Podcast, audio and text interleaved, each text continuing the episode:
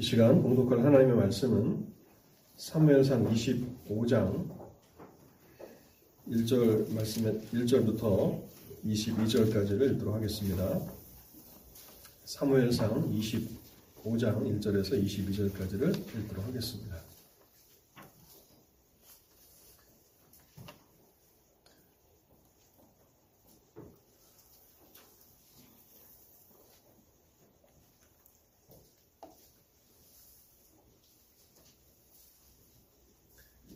사무엘상 25장 말씀입니다. 사무엘의 죽음에 온 이스라엘 무리가 모여 그를 두고 슬피 울며 라마 그의 집에서 그를 장사한지라 다윗이 일어나 바란 광야로 내려가니라 마온에 한 사람이 있는데 그의 생업이 갈멜에 있고 심히 부하여 양이 삼천 마리요 염소가 천 마리므로 그가 갈멜에서 그의 양털을 깎고 있었으니 그 사람의 이름은 나발이요. 그의 아내의 이름은 아비가일이라. 그 여자는 총명하고 용모가 아름다우나 남자는 완고하고 행실이 약하며 그는 갈렙 족속이었더라. 다윗이 나발이 자기 양털을 깎는다 함을 광야에서 들은지라. 다윗이 이에 소년 열명을 보내며 그 소년들에게 이르되 너희는 갈멜로 올라가 나발에게 이르러 내 이름으로 그에게 문안하고 그 부하게 사는 자에게 이르기를 너는 평강하라. 내 집도 평강하라. 내 소유의 모든 것도 평강하라. 내게 양털 깎는 자들이 있다 함을 이제 내가 들었노라. 내 목자들이 우리와 함께 있었으나 우리가 그들을 해하지 아니하였고 그들이 갈멜에 있는 동안에 그들의 것을 하나도 잃지 아니하였나니 내 소년들에게 물으면 그들이 내게 말하리라. 그런즉 내 소년들이 내게 은혜를 얻게 하라. 우리가 좋은 날에 왔은즉 내 손에 있는 대로 내 종들과 내 아들 다윗에게 주기를 원하노라 하더라 하라. 다윗의 소년들이 가서 다윗의 이름으로 이 모든 말을 나발에게 말하기를 마침에 나발이 다윗의 사원들에게 대답하여 이르되 다윗이 누구며 이세의 아들이 누구냐 요즘에 각기 주인에게서 억지로 떠나는 종이 많도다 내가 어찌 내 떡과 물과 내 양털 깎는 자를 위하여 잡은 고기를 가져다가 어디서 왔는지도 알지 못하는 자들에게 주겠느냐 한지라. 이에 다윗의 소년들이 돌아서 자기 길로 행하여 돌아와 이 모든 말을 그에게 전하매 다윗이 자기 사람들에게 이르되 너희는 각기 칼을 차라 하니 각기 칼을 차매 다윗도 자기 칼을 차고 400명 가량은 데리고 올라가고 200명은 소유물 곁에 있게 하니라. 하인들 가운데 하나가 나발의 아내 아비가일에게 말하여 이르되 다윗이 우리 주인에게 문안하러 광야에서 전령들을 보냈거늘 주인이 그들을 모욕하였나이다. 우리가 들에 있어 그들과 상종할 동안에 그 사람들이 우리를 매우 손대하였으므로 우리가 다치거나 잃은 것이 없었으니 우리가 양을 지키는 동안에 그들이 우리와 함께 있어 밤낮 우리에게 담이 되었습니다. 그런즉 당신은 어떻게 할지를 알아 생각하실지니 이는 다윗이 우리 주인과 주인의 온 집을 해하기로 결정하였음이니이다. 주인은 불량한 사람이라 더불어 말할 수 없나이다 하는지라.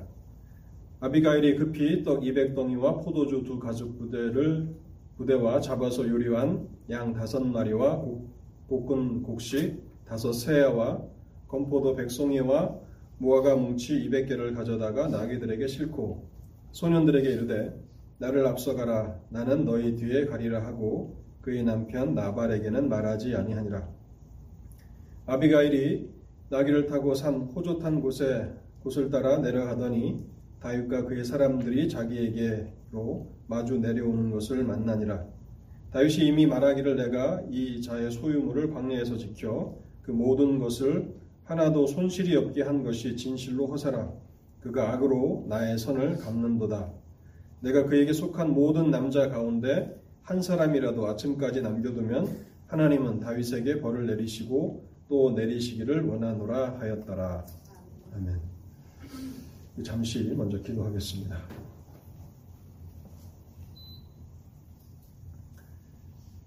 자비로우신 하나님 아버지, 오늘도 저희를 하나님의 말씀 앞으로 부르시니 감사합니다. 저희의 마음을 주장하여 주셔서 하나님의 말씀을 잘 청정할 수 있도록 저희의 심령을 부드럽게 하여 주옵소서. 하나님의 말씀을 들어야 저희들이 하나님과 온전한 교제 가운데 살아갈 수 있겠습니다. 하나님, 광야 같은 이 인생길을 걸어갈 때에 말씀의 힘을 얻고 말씀의 위로를 받고 말씀의 빛의 인도함을 받지 못한다면 우리는 실족하고 또 지쳐서 쓰러질 수밖에 없는 연약한 존재입니다. 하나님 아버지, 이 시간에도 성령을 통해서 역사하여 주시되 말씀으로 저에게 먹여 주시옵소서. 그래서 저희들이 하나님의 은혜로 충만해져서 한 주간도 당당히 믿음으로 살아가게 하옵소서. 특별히 오늘도 함께하지 못한 사랑하는 성도들이 있습니다. 어느 곳에 있든지 하나님이 기억하여 주옵소서. 특별히 육신의 연약함 가운데서 함께하고 싶지만 또 예배 자리에 참석지 못한 성도들을 기억하여 주시고 영육간을 강건케 하시고 또 건강을 회복케 하여 주셔서 평생을 하나님을 예비하며 살아갈 수 있도록 이끌어 주시옵소서. 또 우리 가운데 또 죄악 가운데서 방황하는 영혼들이 있다면 불쌍히 여겨 주시고 하나님 생명의 길로 인도하여 주옵소서. 물론 심히 부족한 자가 말씀을 증거하기 위해서 단에 섰습니다. 긍휼히 여겨 주시고 말씀의 은혜와 능력을 더하여 주시옵소서. 우리 주님 예수 그리스도의 이름으로 기도하옵나이다. 아멘. 우리는 믿음으로 산다는 것이 무엇인지를 함께 생각해 오고 있습니다. 오늘 벌써 이제 세 번째 시간인데요. 아마 세 번째이자 마지막 시간일 것 같습니다. 믿음으로 산다는 것, 우리가 지난 시간에, 지난주에 24장 말씀을 통해서 믿음으로 사는 것이 무엇인지를 세 가지를 생각해 보았는데요. 여러분 혹시 어떤 내용이었는지 기억하실 수 있습니까? 그 주부에 보면 그 지난주 설교 요약이 있는데 여러분 그 설교 요약이 여러분들로 하여금 이른 길을 찾아갈 수 있는 그런 지도와 같습니다. 버리지 마시고 차곡차곡 모아 놓으시면 1년 동안 하나님께서 어떤 말씀을 주셨는지를 우리가 잘 기억하면서 살아갈 수 있는데요. 먼저 믿음으로 산다는 것은 하나님의 섭리를 정확히 이해하는 것이다 라는 진리를 생각해 보았습니다. 우리 삶 가운데 하나님의 세밀하신 손길이 참 많죠. 근데 그 하나님의 섭리를 오해함이 없이 잘 이해하는 것이 믿음으로 살아가는 것입니다. 다윗의 사람들은 하나님의 섭리를 오해하였습니다. 자신들이 숨어 있는 동굴에 원수 사울이 들어오자 이것이야말로 다윗을 죽일 기회라고 다윗을 부추겼죠. 그런데 그것은 하나님의 뜻이 아니었습니다. 하나님의 섭리를 오해한 것입니다. 그래서 하나님의 섭리를 잘 이해하기 위해서는 말씀에 대한 예리한 지식이 있어야 합니다. 말씀의 검을 날카롭게 잘 갈아야 하는 것이죠. 그리고 깨끗한 마음이 필요한 것입니다. 그렇지 않으면 하나님의 섭리를 오해하고 오히려 하나님 앞에 영광을 돌리지 못합니다. 두 번째로 믿음으로 산다는 것이 무엇이었습니까? 선으로 악을 갚는 것입니다. 선으로 악을 갚는 것입니다. 악으로 악을 갚은, 갚는 것을 우리가 정의라고 하는데 그것은 하나님의 백성들에게는 통하지 않는 것입니다. 선으로 악을 갚으라고 하나님께서 기회를 주신 것입니다. 사울의 생명이 연장을 받는데 어떻게 연장이 됩니까? 다윗이 자비를 베품으로 사울의 생명이 연장을 받도록 하나님께서 섭리하신 거예요. 그래서 믿음으로 산다는 것은 마음껏 우리가 하고 싶은 대로 그렇게 그 마음을 따라서 살아가는 것이 아니라 선으로 악을 갚으며 살아가는 것입니다. 세 번째로 우리가 생각했던 것은 하나님의 주권을 인정하면서 억울한 사정을 오직 하나님께만 의탁하는 것입니다. 하나님의 공의에 우리의 모든 억울한 사정을 맡기고 하나님이 대신 갚아주실 것을 믿으면서 하나님을 의지하면서 가는 것입니다. 다윗은 사울을 보내주면서 원통이 하지도 않았고 원망하지도 않았습니다. 억울하다고 얘기하지도 않았습니다. 평안히 하나님께 그 문제를 맡기고 자기의 길을 갔습니다. 오늘 이제 사무엘상 25장 말씀을 살펴보려고 하는데요. 같은 주제로 생각해 보려고 합니다. 믿음으로 산다는 것이 무엇인가? 다윗이 오랜 시간 이렇게 어, 믿음의 삶을 살아갔는데요. 오늘 본문에 보면 마온에 있을 때의 한 이야기를 기록하고 있습니다. 그곳에 나발이라고 하는 큰 부자가 있었습니다. 양이 수천 마리 또 낙타 등 짐승들이 아주 부한 그래서 큰 부자가 그렇게 그곳에 살았는데 이 나발이 양털을 깎는다는 소식을 듣고 다윗이 사람 10명을 보냅니다. 양털을 깎는 날은 이 목축업을 하는 사람들에게는 축제일과 같은 것입니다. 얼마 있으면 이제 우리가 추석을 지내지 않습니까? 근데 사실 농업을 기반으로 이렇게 생계를 이어가시는 분들이 많지 않기 때문에 추석이라는 것이 예전만큼 그렇게 크게 와닿지는 않는 것 같아요. 근데 농사를 짓게 되면 어떻습니까? 한 해의 그 추수를 주신 하나님 앞에 어, 감사하면서 기뻐하는 그런 의미가 있는 것이죠. 근데 이 목축을 하는 사람들에게 있어서 유목민들에게 있어서 양털을 깎는 날은 축제일입니다. 그래서 큰 잔치를 벌여서 그동안 수고했던 그런 종들을 먹이고 또한 나그네들까지 모두 대접하는 것이 그 당시 관례였습니다. 그래서 누군가 양털을 깎으면 나그네들이나 가난한 사람들이 그곳에 가서 잔치 음식을 얻어 먹을 수 있는 그런 날이었던 것이죠. 그래서 다윗도 10명의 사람들을 보내서 그 음식을 좀 얻어서 자기 군사들을 먹이려고 했던 것 같습니다. 근데 다윗은 단순히 나그네로서 주인에게 호의를 얻고자 한 것은 아니었습니다.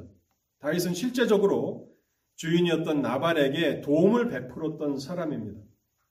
7절과 21절에 보면요. 그것이 언급되어 있는데 내게 양털 깎는 자들이 있다 함을 이제 내가 들었노라. 내 목자들이 우리 함께 있었으나 우리가 그들을 해하지 아니하였고 칼을 찬 군인들인데 뭐 도망 다니는 그런 시절에 충분히 먹을 수 있겠습니까?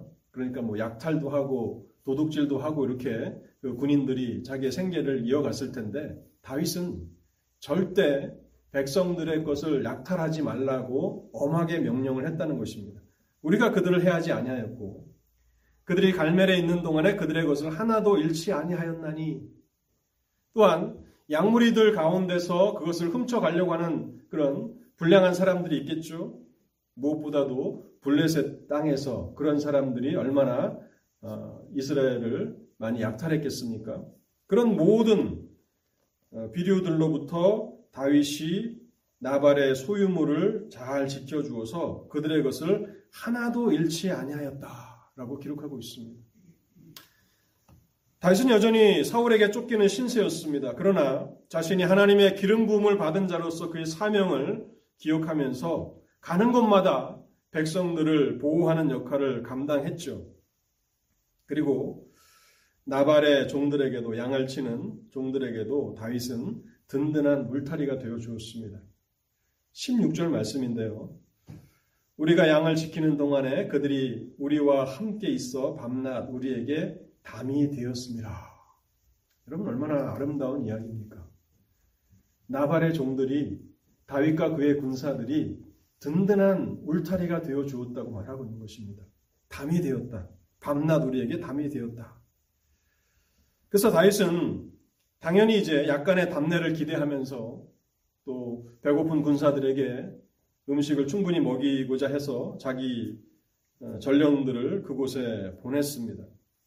그래서 나발의 측면에서 본다면 잔치 음식을 좀 나누는 것은 어, 다윗에게는 지극히, 지극히 적은 보답에 불과할 것입니다.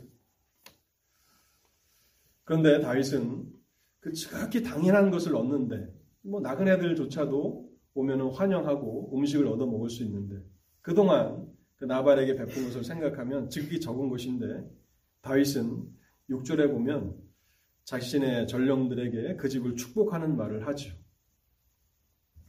자기 사람들에게 이르되 그 부하게 사는 자에게 이르기를 너는 평강하라. 내 집도 평강하라. 내 소유의 모든 것도 평강하라 여호와의 이름으로 평강을 외치며 그를 축복해 주죠. 그리고 나발에게 최대한의 예의를 갖추어서 전할 말을 일러줍니다. 8절의 그 절정인데요. 그런즉 내 소년들이 내게 은혜를 얻게 하라. 우리가 좋은 날에 왔은즉 내 손에 있는 대로 내 종들과 내 아들 다윗에게 주기를 원하노라. 이 8절을 보면 이 전장의 이, 이 앞 구절에서는 조금 이렇게 그 번역이 자연스럽진 않은 것 같아요. 좀 자연스럽게 번역한다면 내 소년들이 내게 은혜를 얻게 해 주십시오. 우리가 좋은 날에 왔은즉 당신의 손에 있는 대로 당신의 종들과 당신의 아들 다윗에게 주기를 원합니다. 자신을 아들이라고 나발의 아들이라고 여러분 이것은 기름 부음을 받아서 이제 이스라엘의 왕이 될 사람입니다. 오늘날로 말하면 유력한 대선 후보죠. 선거만 치르면 이제 그 사람이 당선될 게 너무나 분명한 유력한 대선 후보입니다. 그 사람이 국민 중 한 사람에게 내가 당신의 아들입니다라고 고개를 숙인다는 것은 그 사람에 대한 최고의 그런 존경을 나타내는 것이죠. 음식을 좀 먹고자 다윗이 이렇게 했다는 것은 정말 어, 조금이라도 그 사람에게 그 피해가 가지 않도록 그렇게 예를 갖추어서 그렇게 10명의 사람들을 보낸 것입니다. 나발이 어떻게 반응하고 있습니까? 나발은 다윗을 심히 모욕하고 멸시합니다. 10절과 11절에 보면요. 나발이 다윗의 사환들에게 대답하여 이르되 다윗은 누구며 이세의 아들은 누구냐? 요즘 각기 주인에게서 억지로 떠나는 종이 많도다. 내가 어찌 내 떡과 물과 내 양털 깎는 자를 위하여 잡은 고기를 가져다가 어디서 왔는지도 알지 못하는 자들에게 주겠는, 주겠느냐 한지라. 다윗의 마음에 걸렸던 것은 이세의 아들이라는 표현일 것입니다. 이세의 아들. 이 표현은 사울이 다윗을 멸시할 때 종종 쓰던 표현입니다. 별 볼 일 없는 집안 출신 이세의 아들. 예수님께서도 그 바리새인들과 서기관들에게 멸시를 받을 때 그런 이야기를 듣지 않으셨습니까? 요셉과 마리아의 아들이 아니냐. 별 볼 일 없는 부모 부모들이 별 볼 일 없는 사람들 아니냐. 그래서 이세의 아들이라고 하는 다윗을 멸시하는 표현을 쓰고요. 또한 더 심각한 것은 요즘 각기 주인에게서 억지로 떠나는 종이 많도다. 다윗을 주인을 배신하고 달아나는 악한 종이라고 표현하고 있는 것입니다. 주인을 배신하고 떠나는 악한 종에게 내가 어떻게 내 떡과 내 물과 내 고기를 줄 수 있겠느냐. 그뿐만 아니라 다윗의 군사들도 함께 모욕하고 있죠. 어디서 왔는지도 알지 못하는 자들. 다윗을 따르는 600명의 군사들은 다윗이 하나님의 사람이라는 것을 깨달고 다윗과 함께 고생하고 또 다윗이 하나님의 그 편에서 일하는 것을 보면서 믿음으로 함께하는 사람들입니다. 그런데 그 사람들을 불법과 불의를 일삼는 불량배 집단이라고 모욕하고 있는 것이죠. 다윗이 이 10명의 전령들에게서 이 소식을 들었을 때에 크게 분노하게 됩니다. 그 분노를 도저히 참을 수가 없었고 즉각 나발에게 보복을 하겠다고 선언을 합니다. 12절과 13절 말씀인데요. 예, 다윗의 소년들이 돌아와 자기 길로 행하여 돌아와 이 모든 말을 그에게 전함에 다윗이 자기 사람들에게 이르되 너희는 각기 칼을 차라 하니 각기 칼을 참에 다윗도 자기 칼을 차고 다 무장하라는 것입니다. 전쟁에 나가는 그러한 군사들처럼 다 무장을 하고 다윗도 칼을 찹니다. 그래서 이번에야말로 내가 이 나발에게 복수하리라 보복하리라고 그렇게 선언을 하면서 이제 길을 떠나게 됩니다. 여러분 24장과 25장 또 26장에 보면요. 24장과 26장에는 다윗이 자신의 원수와 같은 사울을 살려주는 기사가 기록되어 있습니다. 사울의 목숨을 살려주는 기사가 24장과 26장에 나와요. 근데 그 가운데 있는 25장에 보면 이 앞뒷장의 다윗의 모습과는 너무나도 대조적인 모습을 보게 됩니다. 사울에게 자비를 베풀며 선으로 악을 갚던 다윗의 모습과는 너무 대조적이에요. 그래서 같은 사람인가? 이 다윗이 24장의 그 다윗인가라고 우리가 의심을 품을 만큼 그렇게 대조되는 모습을 보여주고 있습니다. 자기를 여러 차례나 죽이려 했던 사울에 대해서는 그렇게 오랫동안 인내하면서 하나님께서 그를 죽일 수도 있는 기회를 주셨지만 그리고 자기의 사람들이 바로 오늘이 복수할 날이라고 이렇게 부추겼을 때에도 스스로 복수하지 않고 오히려 사울을 무사히 돌려보냈던 다윗이 이번에는 자기를 죽이려 하지도 않았습니다. 단순히 자기가 보냈던 전령들을 모욕했던 것을 듣고서 다윗은 크게 분노하게 되고 복수를 결심하고 그것을 실행에 옮기기 위해서 길을 떠납니다. 우리는 이러한 다윗을 어떻게 이해해야 하는 것이죠? 그렇게 오랫동안 사울을 통해서 고난을 받는 삶을 살았으면서도 다윗이 아직 인내하는 법을 배우지 못한 것입니까? 여기에는 두 가지 이유가 있다고 저는 생각합니다. 첫 번째 이유는요, 다윗이 이렇게 크게 분노하게 되었고 복수하겠다고 나서는 것은 원수에게서는 더 이상 기대할 것이 없기 때문에 사울은 살려보낼 수 있었습니다. 원수에게서 무엇을 기대할 수 있습니까? 그러나 친구라고 생각한 자에게 모욕을 받게 될 때에 마땅히 나를 환대할 것이라고 기대했던 자에게 수치와 모욕을 당하게 됐을 때는 더욱 참기가 어렵다는 것이죠. 여러분, 원수들에게 비난을 받고 모욕을 받는 것은 오히려 그것이 영광이고 명예고 훈장이라고 생각할 수 있습니다. 그런데 가장 친한 친구가 배신했을 때, 내가 마음을 다 쏟고 사랑했던 그 사람, 나를 사랑해 줄 것이라고 기대했던 그 사람이 우리를 배신하게 될 때는 그 고통이 훨씬 더 쓰라리고 아프다는 것입니다. 다윗은 지금 자신이 생명을 걸고 지켜줬던 그래서 그들도 다윗에게 선을 베풀 것이라고 기대했던 이 나발에게서 모욕을 당하자 그것을 참지 못하고 자신의 분노를 터뜨린 것입니다. 그것이 첫 번째 이유고요. 두 번째 이유는요. 다윗이 오랫동안 광야에서 고난을 받는 삶을 살아가면서 다윗의 마음이 서서히 서서히 지쳐가고 있었던 것입니다.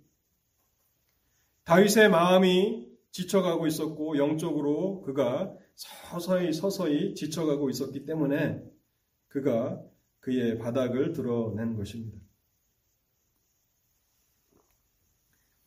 여러분 평생 신앙생활을 하면서요. 한결같은 믿음을 유지한다는 것이 얼마나 어려운 것입니까? 젊을 때 한때는 열심히 신앙생활 할 수 있습니다. 하나님을 위해서 하나님의 영광을 위해서 내가 내 인생을 드리겠습니다라고 열심히 신앙생활 할수 있습니다. 근데 그것이 10년, 20년 그 이상이 지속될 때에 한결같은 열심으로 하나님을 섬기는 것이 쉬운 일입니까? 서서히 서서히 지쳐가기 쉽습니다. 그래서 오랫동안 인내하면서 믿음을 지킨다는 것은 참으로 어렵고 힘든 일인 것을 우리는 배우게 됩니다. 물론 이제 사무엘상 하반 더 후반으로 가면 다윗이 더 그런 모습을 보여주죠. 다윗조차도 그렇게 믿음으로 살아가는 그 삶이 얼마나 큰 인내가 필요하고 얼마나 큰 은혜가 필요한 것인지를 그렇게 우리에게 잘 나타내고 있는 것입니다. 24장에서는 훌륭하게 선으로 악을 갚으며 그리스의 모형의 삶을 살았던 다윗이 본문에서는 믿음 안에서 실족하게 되는 그런 위기를 맞는 것을 보게 됩니다. 그래서 우리는 오랜 이 믿음의 삶이 오랜 그런 고난의 삶이 성도들을 서서히 서서히 지치게 할 수 있다라고 하는 이 사실을 이 사무엘상 25장을 통해서 배웁니다. 그리고 이제 하나님께서 어, 다윗을 위해서 해 주신 그 이야기가 이제 나머지 부분에 기록되어 있는데요. 다윗이 약한 마음을 품고 이제 복수의 길을 나서려고 했을 때 하나님께서 다윗이 그 약한 계획을 실행시키지 못하도록 일하고 계십니다. 하나님께서 이 일을 위해서 어, 두 명의 사람을 사용하시는데요. 첫 번째는 나발의 종들 가운데 한 사람을 사용하셔서 다윗의 범죄함을 막아주십니다. 14절 말씀인데요. 하인들 가운데 하나가 나발의 아내 아비가일에게 말하여 이르되 다윗이 우리 주인에게 문안하러 광야에서 전령들을 보냈거늘 주인이 그들을 모욕하였나이다. 그 사람의 이름은 성경에 기록되어 있지 않습니다. 그런데 한 참 신실하고 지혜로운 종이 나발에게 있었던 것 같습니다. 그가 지금까지 벌어졌던 그 모든 일을 여주인이었던 아비가일에게 상세히 설명하고 또 다윗과 그의 군사들이 지금까지 자신들에게 얼마나 많은 선을 베풀어 주었는지도 상세하게 그렇게 말을 하죠. 또 16절 이 말씀은 그 종이 한 이야기인데요. 우리가 양을 지키는 동안에 그들이 우리와 함께 있어 밤낮 우리에게 담이 되었습니다. 더 놀라운 것이 있습니다. 하나님께서 이 사람을 사용하셨다라고 하는 더 놀라운 증거가 있는데 이 사람이 다윗이 그의 전령들의 그 이야기를 듣고 어떻게 반응할지를 정확히 예측하고 있다는 거예요. 그러니까 이 본문 25장에 나온 이 다윗이 했던 이 이야기를 이 종은 들을 수가 없었죠. 다윗의 전령들이 자기 주인 나발에게 와서 모욕을 당하는 것을 그가 들었을 것이고 그들이 돌아가서 다윗에게 보고했을 때 다윗이 어떻게 반응할 것인가는 이 종은 알 수가 없는 거예요. 그런데 예리한 그런 추측을 가지고 다윗이 어떻게 반응할 것인지를 정확히 예측하고 다윗이 크게 노할 것이고 자신들을 멸하기 위해서 군대를 동원해서 올 것이라고 하는 그 위험을 여주인 아비가일에게 잘 일러주게 됩니다. 하나님께서 이 사람을 사용하셔서 다윗을 막기 위해서 그런 지혜를 주신 것이라고 저는 생각합니다. 그리고 두 번째로 하나님께서 사용하신 사람은 나발의 아내 아비가일입니다. 나발의 아내였던 아비가일이 자신이 자신의 그 하인이 하는 말을 흘려듣지 않습니다. 잘 청종합니다. 그뿐만 아니라 자기의 종이 얼마나 황당한 이야기를 합니까? 다윗이 와서 자신들을 다 몰살시킬 거라고 하는 그런 충격적인 이야기를 하죠. 그런데도 그 이야기를 잘 듣고 두려움으로 요동하거나 또 두려움 때문에 그 겁을 먹고 그렇게 다른 일들을 하지 못하는 그런 상태에 있지 않고 오히려 침착하게 위기를 극복할 수 있는 그래서 자신이 해야 할 일들을 신속하게 진행시키는 아비가일의 모습을 보게 됩니다. 18절과 19절 말씀 한번 보시기 바랍니다. 아비가일이 그, 급히 떡 200덩이와 포도주 두 가죽 부대와 잡아서 유리한 양 다섯 마리와 볶음 곡식 다섯 세아와 건포도 백송이와 무화과 뭉치 200개를 가져다가 나귀들에게 싣고 소년들에게 이르되 나를 앞서가라 나는 너희 뒤에 가리라 하고 그의 남편 나발에게는 말하지 아니하니라. 종이 진단한 그 진단이 맞을 것이라고 확신을 합니다. 다윗이 모욕을 당한 그 전령들의 이야기를 듣고 자신들을 해하러 올 것이라고 그렇게 전했던 그 종의 예측을 그도 동의하면서 이제 급하게 다윗과 그의 군사들에게 줄 물품들을 챙깁니다. 그것들을 나귀에 싣고 신속하게 다윗을 만나러 길을 떠납니다. 근데 그 종도 그렇고 또 나발의 아내도 그렇고 이 소식을 주인이었던 나발에게는 알리지 않습니다.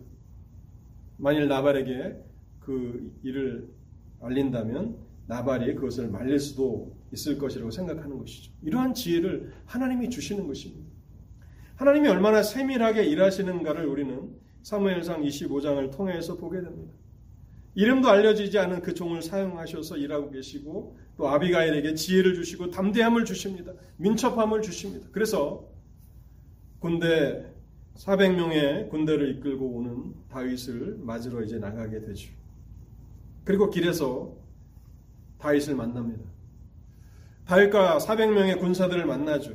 그런데 얼마나 지혜롭고 유순한 말로 다윗을 설득시키는지 다윗이 복수하겠다라고 결심하고 그렇게 군인들을 이끌고 오고 있는데 다윗이 이제 그 길을 다시 돌아갑니다. 아비가일은 이스라엘의 왕을 영접하듯이 다윗에게 극진한 예우를 갖춥니다. 23절과 24절인데요. 아비가일이 다윗을 보고 급히 나귀에서 내려 다윗 앞에 엎드려 그의 얼굴을 땅에 대니라. 백성들이 그 나라의 왕을 영접하는 것처럼 그렇게 얼굴을 땅에 대고 다윗을 영접합니다. 그리고 다윗의 그 분노하는 마음을 잠잠케 하는 그런 말을 덧붙이는데요. 그가 다윗의 발에 엎드려 이르되 내 주여 원하건대 이 죄악을 나 곧 내게로 돌리시고 오해가 있었습니다. 잘못 전달된 것입니다라고 얘기하지 않습니다. 이 죄악을 나에게 돌리십시오. 나에게 어, 다윗께서 당신께서 복수하시고자 결단하셨다면 그래서 우리 집에 벌을 내리시기로 그렇게 결정을 하셨다면 그 벌을 내게 내리십시오. 내가 그 벌을 받겠습니다라고 그렇게 어, 이 사태를 수습하면서 희생하는 그런 모습들을 보게 됩니다. 그리고 간곡한 말로 다윗에게 간청합니다. 여종에게 주의 귀에 말하게 하시고 이 여종의 말을 들으소서. 그럼 잘못을 다 인정하는데 분노가 치밀었던 사람들의 마음이 어떻게 됩니까? 그 순간 평정심을 찾지 않습니까? 분노했는데 그 잘못을 인정하지 않아요. 그러면 그 분노가 더 폭발할 수도 있죠. 그런데 이 죄를 자신에게 돌리라. 꼭 버려야겠다면 내가 그 벌을 받겠습니다라고 엎드려서 호소하게 됩니다. 그러면서 아비가일은 다윗이 분노한 것이 다윗의 인내가 부족했다고 얘기하지도 않고 평소 다윗답게 행동하지 못한 것이라고 말하지도 않습니다. 이 모든 이 배은망덕한 일의 배후에는 나발이 있었고 그 모든 책임은 나발에게 있다는 사실을 이야기합니다. 25절에 보면요. 원없나니 내주는 이 불량한 사람 나발을 개의치 마옵소서. 그의 이름이 그에게 적당하니 그의 이름이 나발이라 그는 미련한 자니이다. 우리 성경을 통해서 이런 사람들과의 대화하는 법을 배워야 하는 것입니다. 누군가가 분노하고 있을 때, 누군가가 마음이 많이 상했을 때, 지혜로운 말, 유순한 말로 그 사람의 마음을 잘 달래주는 것이 얼마나 필요합니까? 지혜가 없어서 한마디 말을 던졌는데 그 사람이 더 실족하게 되고 더 화를 내는 경우가 많지 않습니까? 다윗도 그랬어요. 다윗도 동굴에서 사울을 살려주면서 왜 당신이 나를 이렇게 미워합니까? 라고 얘기하지 않습니다. 왜 왕은 주위의 간신들의 말을 들으시고 나에게 이렇게 하십니까? 유순한 말로 사울을 책망하죠. 그랬더니 사울이 눈물을 흘립니다. 지금 다윗도 마찬가지죠. 아비가일도 다윗에게 똑같이 그렇게 유순한 말로 그렇게 다윗의 그 진노를 잠잠케 하기 위해서 최선을 다하고 있습니다. 그러면서 남편 나발은 다윗을 불의한 도망자라고 도망하는 노비라고 그렇게 이야기했는데 아비가일은 다윗을 하나님의 싸움을 싸우는 하나님의 사람이며 또 하나님께서 반드시 다윗의 왕위를 굳건하게 할 것이라고 그렇게 이야기합니다. 28절입니다. 주의 여종의 허물을 용서하여 주옵소서. 여호와께서 반드시 내 주를 위하여 든든한 집을 세우시리니 하나님께서 당신과 당신의 왕위를 든든하게 세우실 것을 나는 압니다. 이는 내 주께서 여호와의 싸움을 싸우시며 내 주의 일생에 내 주에게서 악한 일을 찾을 수 없음이니이다. 그러면서 다윗이 사울을 이어서 왕이 될 것이고 하나님은 그 집을 영원히 든든하게 세우실 것이라고 하는 이 다윗 언약에 대해서 아비가일이 언급하고 있는 것을 보게 됩니다. 그리고 놀랍게도 29절에 보면요. 하나님께서 다윗을 얼마나 사랑하시고 얼마나 큰 은혜를 베풀고 계시는지를 다윗에게 상기시켜 줍니다. 지금은 당신이 악한 왕 사울을 피해서 도망가고 있지만 하나님이 당신을 얼마나 사랑하시는지 다시 한번 생각해 보십시오라고 하면서 29절에 이렇게 말합니다. 사람이 일어나서 내 주를 쫓아 내 주의 생명을 찾을지라도 내 주의 생명은 내 주의 하나님 여호와와 함께 생명 싸개 속에 쌓였을 것이요 내 주의 원수들의 생명은 물매로 던지듯 여호와께서 그것을 던지시리이다. 아무리 사울이 다윗을 미워하여서 죽이려 할지라도 다윗의 생명은 여호와 하나님의 생명 싸개 속에 보호받고 있기 때문에 영원히 안전할 것이다라고 확신시키고 있는 것입니다. 요즘 그 아이들을 어떻게 키우는지 저는 잘 모르겠지만 예전에는 그 아이들 포대기라는 것을 이렇게 싸서 어머니들이 등에다 업고 다니지 않았습니까? 그러니까 포대기. 아이를 잘 보호하기 위해서 그렇게 어, 등에다 얹는 그런 부드러운 첨을 말하죠. 여기 생명싸개라는 것은 그런 의미를 가지고 있습니다. 다윗의 생명을 감싸는 그러한 포대기와 같은 것인데 하나님께서 다윗의 생명을 안전하게 지키시고 보호하시기 위해서 생명 싸개로 다윗을 감싸고 계신다고 비유적인 표현을 통해서 이야기하고 있는 것입니다. 여러분 추운 날에 특히 이제 어린 아이들을 포대기에 싸고 또 옷으로 덮어서 그 추운 공기로 인해서 어린 아이가 추워하지 않도록 어머니들이 이렇게 등에 업고 다니는 그러한 시절들을 어, 그런 시절들이 있었고 또 그런 것들을 보면 어머니의 등에 엎여 있는 그 아이가 얼마나 사랑을 받고 잘 돌봄을 받으며 안전한가를 우리는 알 수 있지 않습니까? 그런 것처럼 하나님께서 전능하신 능력으로 다윗의 생명을 보호해 주시고 계시다는 것입니다. 그래서 다윗을 향하여서 일어나는 모든 악한 시도들은 결코 성공을 거둘 수 없다라고 하는 것이 아비가일이 다윗에게 확신시키는 확신인 것이죠. 이러한 이야기를 듣게 되자 다윗은 복수하고자 뽑아둔 칼을 다시 거두게 됩니다. 그리고 다윗의 신앙이 나타나는데 그녀를 보내신 분이 하나님이시다라고 하는 사실을 인정하게 됩니다. 32절과 33절을 보시기 바랍니다. 다윗이 아비가일에게 이르되 오늘 너를 보내어 나를 영접하게 하신 이스라엘의 하나님 여호와를 찬송할지로다. 또 내 죄를 칭찬할지며 또 내게 복이 있을지로다. 오늘 내가 피를 흘릴 것과 친히 복수하는 것을 내가 막았느니라.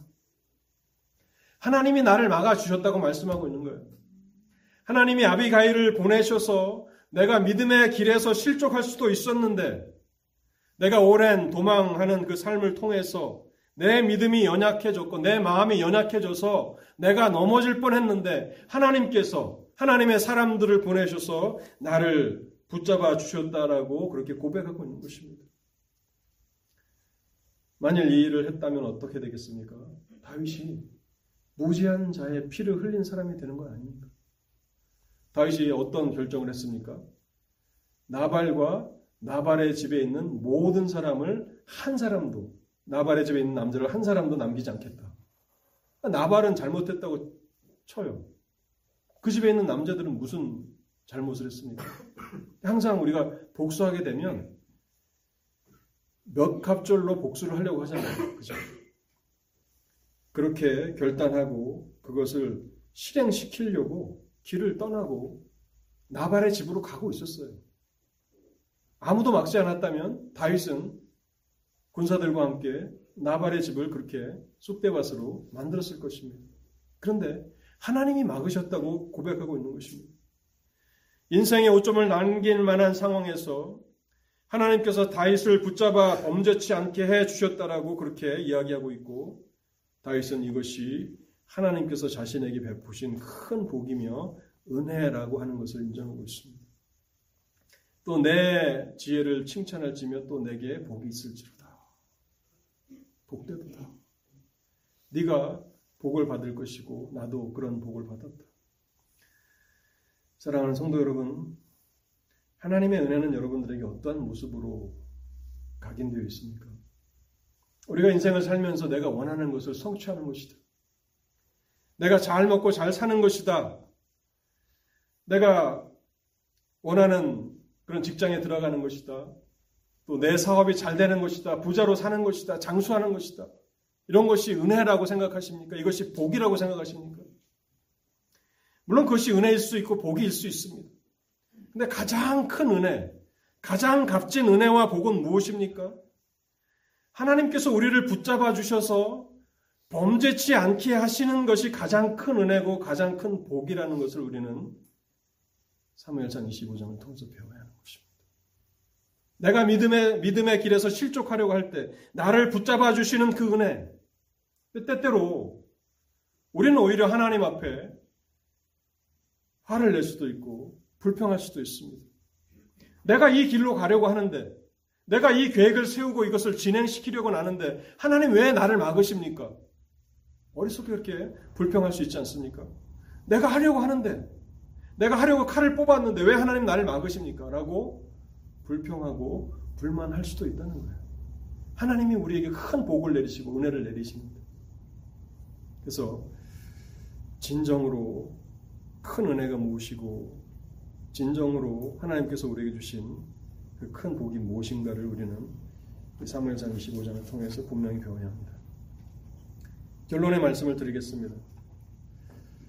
하나님의 은혜가 우리의 삶 속에서 역사하지 않을 때 우리가 얼마나 비참하게 실패할 수 있는지를 오늘 본문은 잘 가르쳐 주고 있습니다. 여러분의 믿음의 길에서 여전히 믿음을 지키며 살아가고 계십니까? 그것이 어떻게 가능하게 된 것인지를 오늘 본문은 우리에게 잘 설명해 줍니다. 하나님이 붙잡아 주시기 때문에 그런 것입니다. 누군가 우리 주위에 믿음에 있어서 실패하고 있습니까? 실족하고 있습니까? 그것은 우리의 성향을 따라서 우리의 능력대로 그렇게 살아가면 우리 또한 그렇게 실패할 수밖에 없는 것입니다. 하나님이 붙잡아 주시지 않으면 우리 모두는 다 실패하고 실족할 수밖에 없는 것입니다. 시편 37편 23절과 24절에 이런 말씀이 있습니다. 여호와께서 사람의 걸음을 정하시고 그의 길을 기뻐하시나니 그는 넘어지나 아주 엎드러지지 아니함은 여호와께서 그의 손으로 붙드심이로다. 넘어지지만 아주 실족하지 않도록 그래서 다시 회복될 수 없는 회복 불능한 상태로 떨어지지 않도록 하나님께서 우리를 붙잡아 주신다고 말씀하고 있습니다. 오늘 우리가 교동문을 읽었던 시편 56편에도 그렇죠. 우리로 하여금 하나님 앞 생명의 길에 다니게 하시려고 우리를 실족하게 아니하게 하셨다. 우리를 실족하지 않도록 붙잡아 주시는 것이 하나님이십니다. 하나님께서 우리를 붙잡아 주시기 때문에 우리가 여전히 믿음으로 살아가는 것입니다. 오늘 믿음으로 사는 것, 믿음으로 산다는 것이 무엇인가 이제 세 번째이며 마지막 시간에서 다시 한번 이 믿음으로 산다는 것을 정리해 봅니다.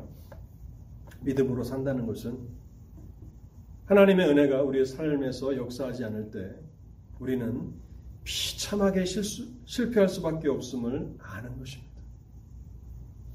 하나님이 우리를 붙잡아 주시지 않으면 우리의 삶에 하나님의 은혜가 고갈되면 하나님의 은혜가 우리 가운데 역사하지 않으면 다윗처럼 우리도 실패할 수밖에 없습니다. 그것을 알아야 하는 것입니다. 그리고 믿음으로 산다는 것은 무엇입니까? 우리가 오늘 믿음을 지키고 살고 있습니까? 그렇다면 그것은 날마다 우리를 붙잡아 주시는 하나님의 은혜를 힘있기 때문인 것을 우리가 아는 것입니다. 오늘 우리가 예배 자리에 나와서 하나님 앞에 온전히 예배하고 있습니까?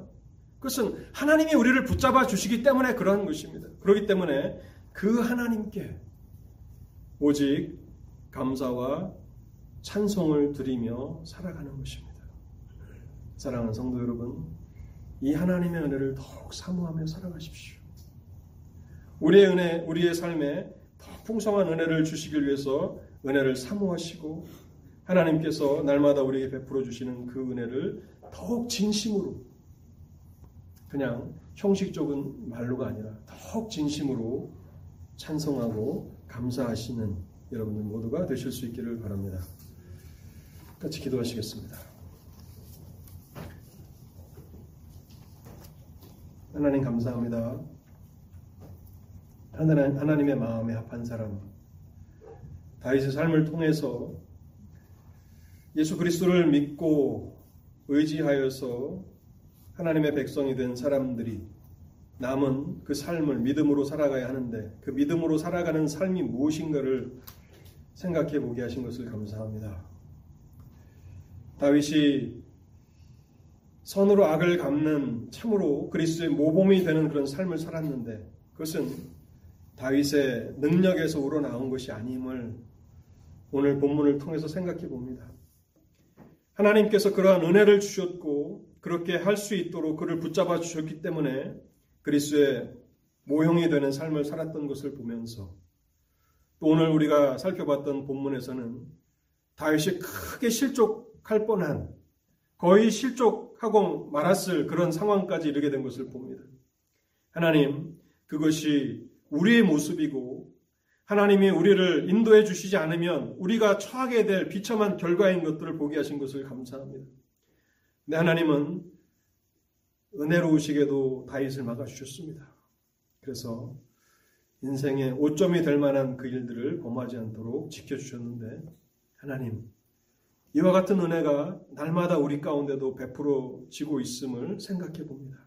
하나님 아버지 그 은혜가 진정한 은혜이며 축복인 것을 우리가 마음으로 알고 그 하나님께 감사하며 찬송하며 살아가게 하옵소서.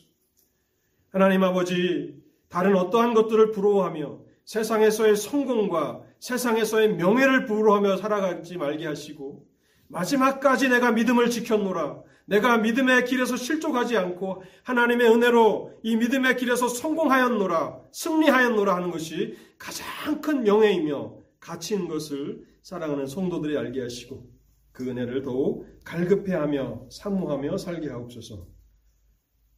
우리 주님 예수 그리스도의 이름으로 기도하옵나이다. 아멘.